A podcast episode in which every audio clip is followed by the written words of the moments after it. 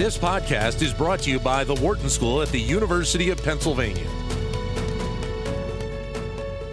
Well, uh, just a couple of days ago, I had a chance to speak with Wharton professor Eric Bradlow, who you hear as one of the hosts of uh, Moneyball every Wednesday morning here on Sirius XM 132, talking about uh, the world of sports and analytics. Uh, he is also uh, a, a, very much uh, a professor of analytics at the Wharton School and we had the chance to sit down the other day uh, over the internet using a conferencing platform to be able to talk about how analytics are, are impacting our culture right now, especially with the coronavirus pandemic uh, around us. We also had the chance to speak a little bit about how the world of sports may be able to recover. So here's this uh, chance I had to uh, speak with Eric Bradlow just a couple of days ago. Well, as we continue our fast forward COVID 19 interviews, we begin to look ahead at how analytics will be impacting business and economies going forward. Eric Bradlow joins us. He's Vice Dean of Analytics at the Wharton School. He's also a marketing professor, professor of economics, professor of statistics, professor of education. He is also, many of you know, as one of the hosts of Moneyball every Wednesday morning at 8 a.m. Eastern Time right here on Sirius XM 132. And a pleasure to talk to you, Eric. Uh, hope you're doing well through all of this. Yeah, Dan, it's great to be with you. And, uh, you know, we're on week six of uh, self quarantining here and doing work and radio from home. You know, it seems like analytics is playing a bigger role now in the understanding of what the impact of coronavirus is going to be. But looking ahead, what do you think having this understanding is going to mean for the future of analytics? Yeah, so let me talk about it in two different ways. One is um, obviously a big part of the policy discussions around what to do, reopening the economy, et cetera, have been based on forecasts. And forecasts are based on assumptions. So I think number one, it's gotten the whole populace more excited or more interested, if you'd like, on what assumptions are reasonable, what assumptions are supported by data, and what assumptions can actually help build a forecasting model.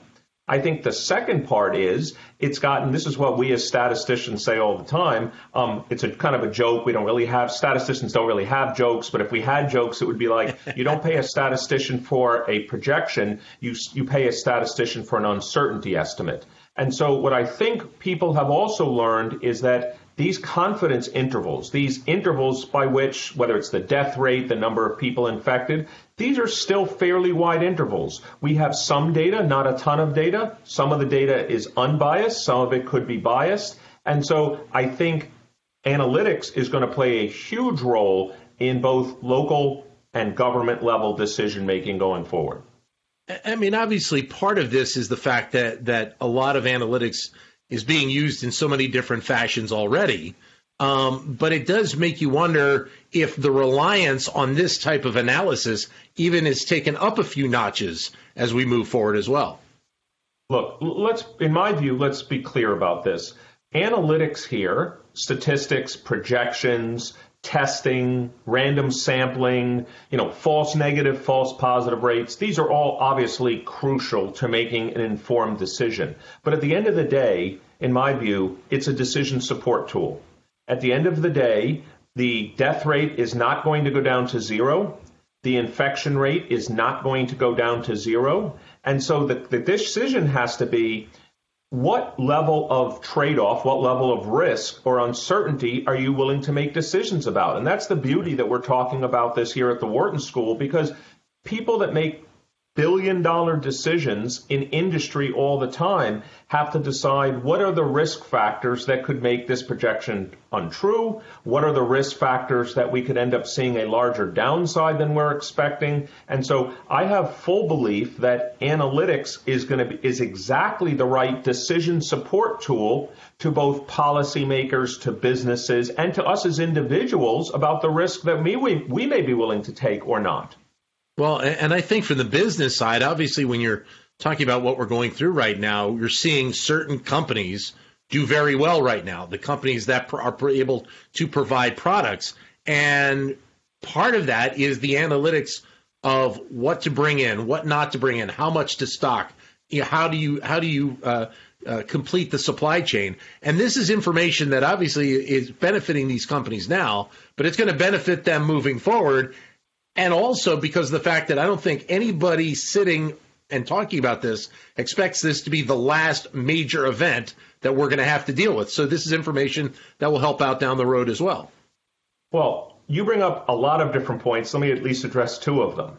One will be one challenge businesses going forward face is you ramp up supply right now because there's massive demand for certain, let's say, in-home services, but that may not last forever. This is the classic OR, operations research problem of if you heavy up supply and then demand is cyclical, then you can get stuck with oversupply. So one challenge is businesses are going to face is massive demand now, that massive demand might not last. So that's one challenge. The second interesting part, I'll put on my department chair marketing hat now. I'll put on my marketing hat as opposed to my statistics hat. I'll give an example for myself.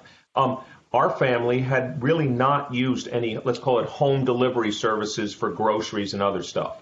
Well, lots of families are now choosing to do that.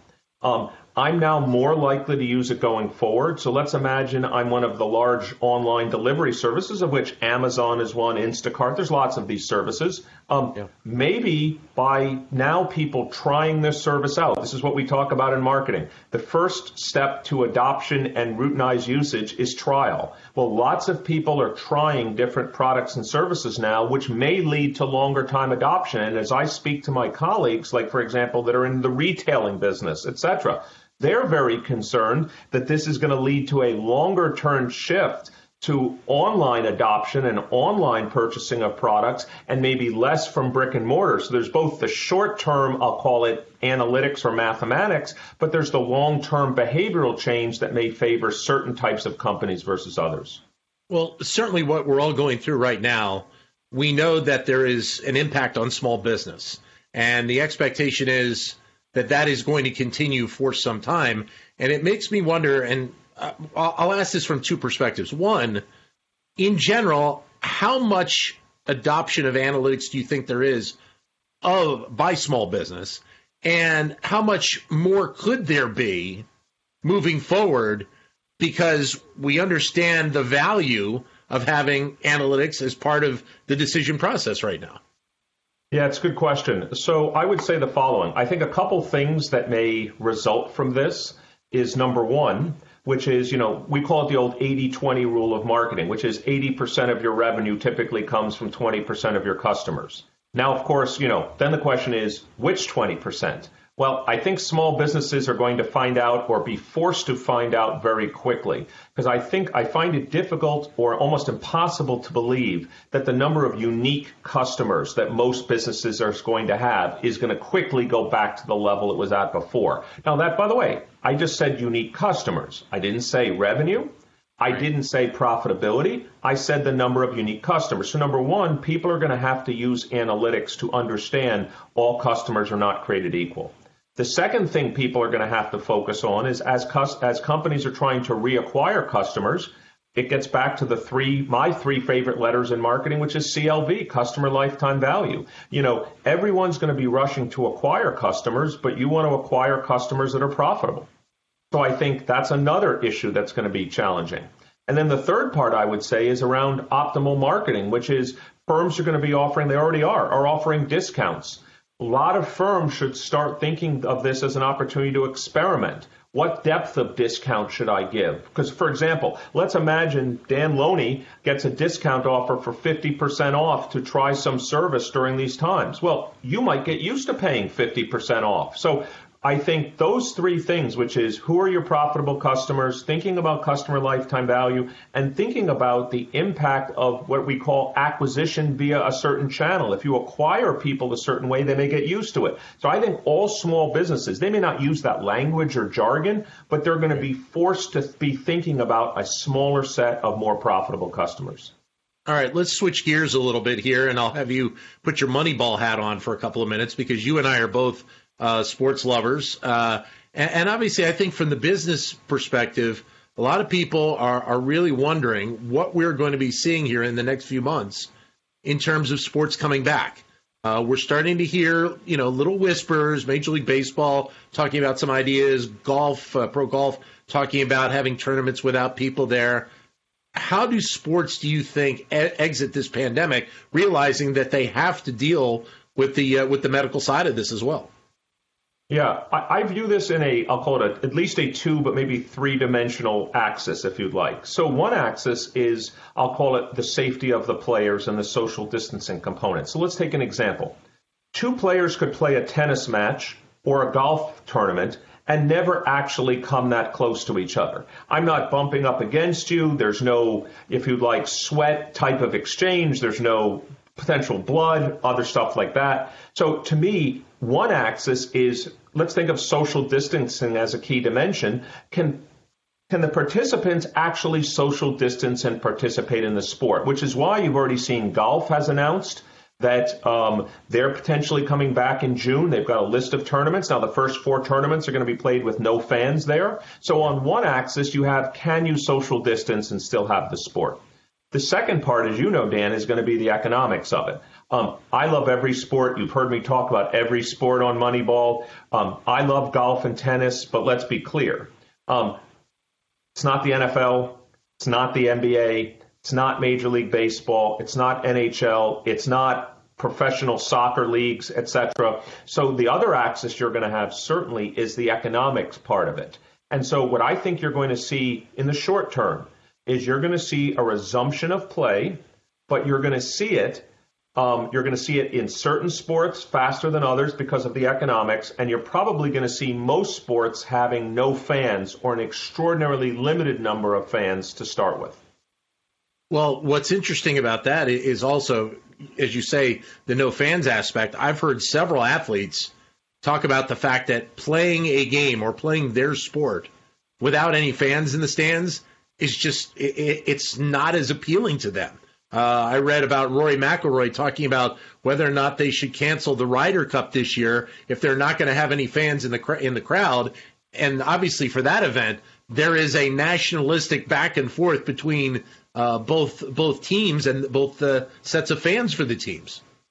So let me let me address that in two ways from an analytics perspective. Um, number one it, it's exciting from this perspective. If there's anything exciting and positive that could come out of this tragedy, there are some good things that can come out of purely from a mathematical or analytics perspective. So, number one, um, let's imagine we look at performance.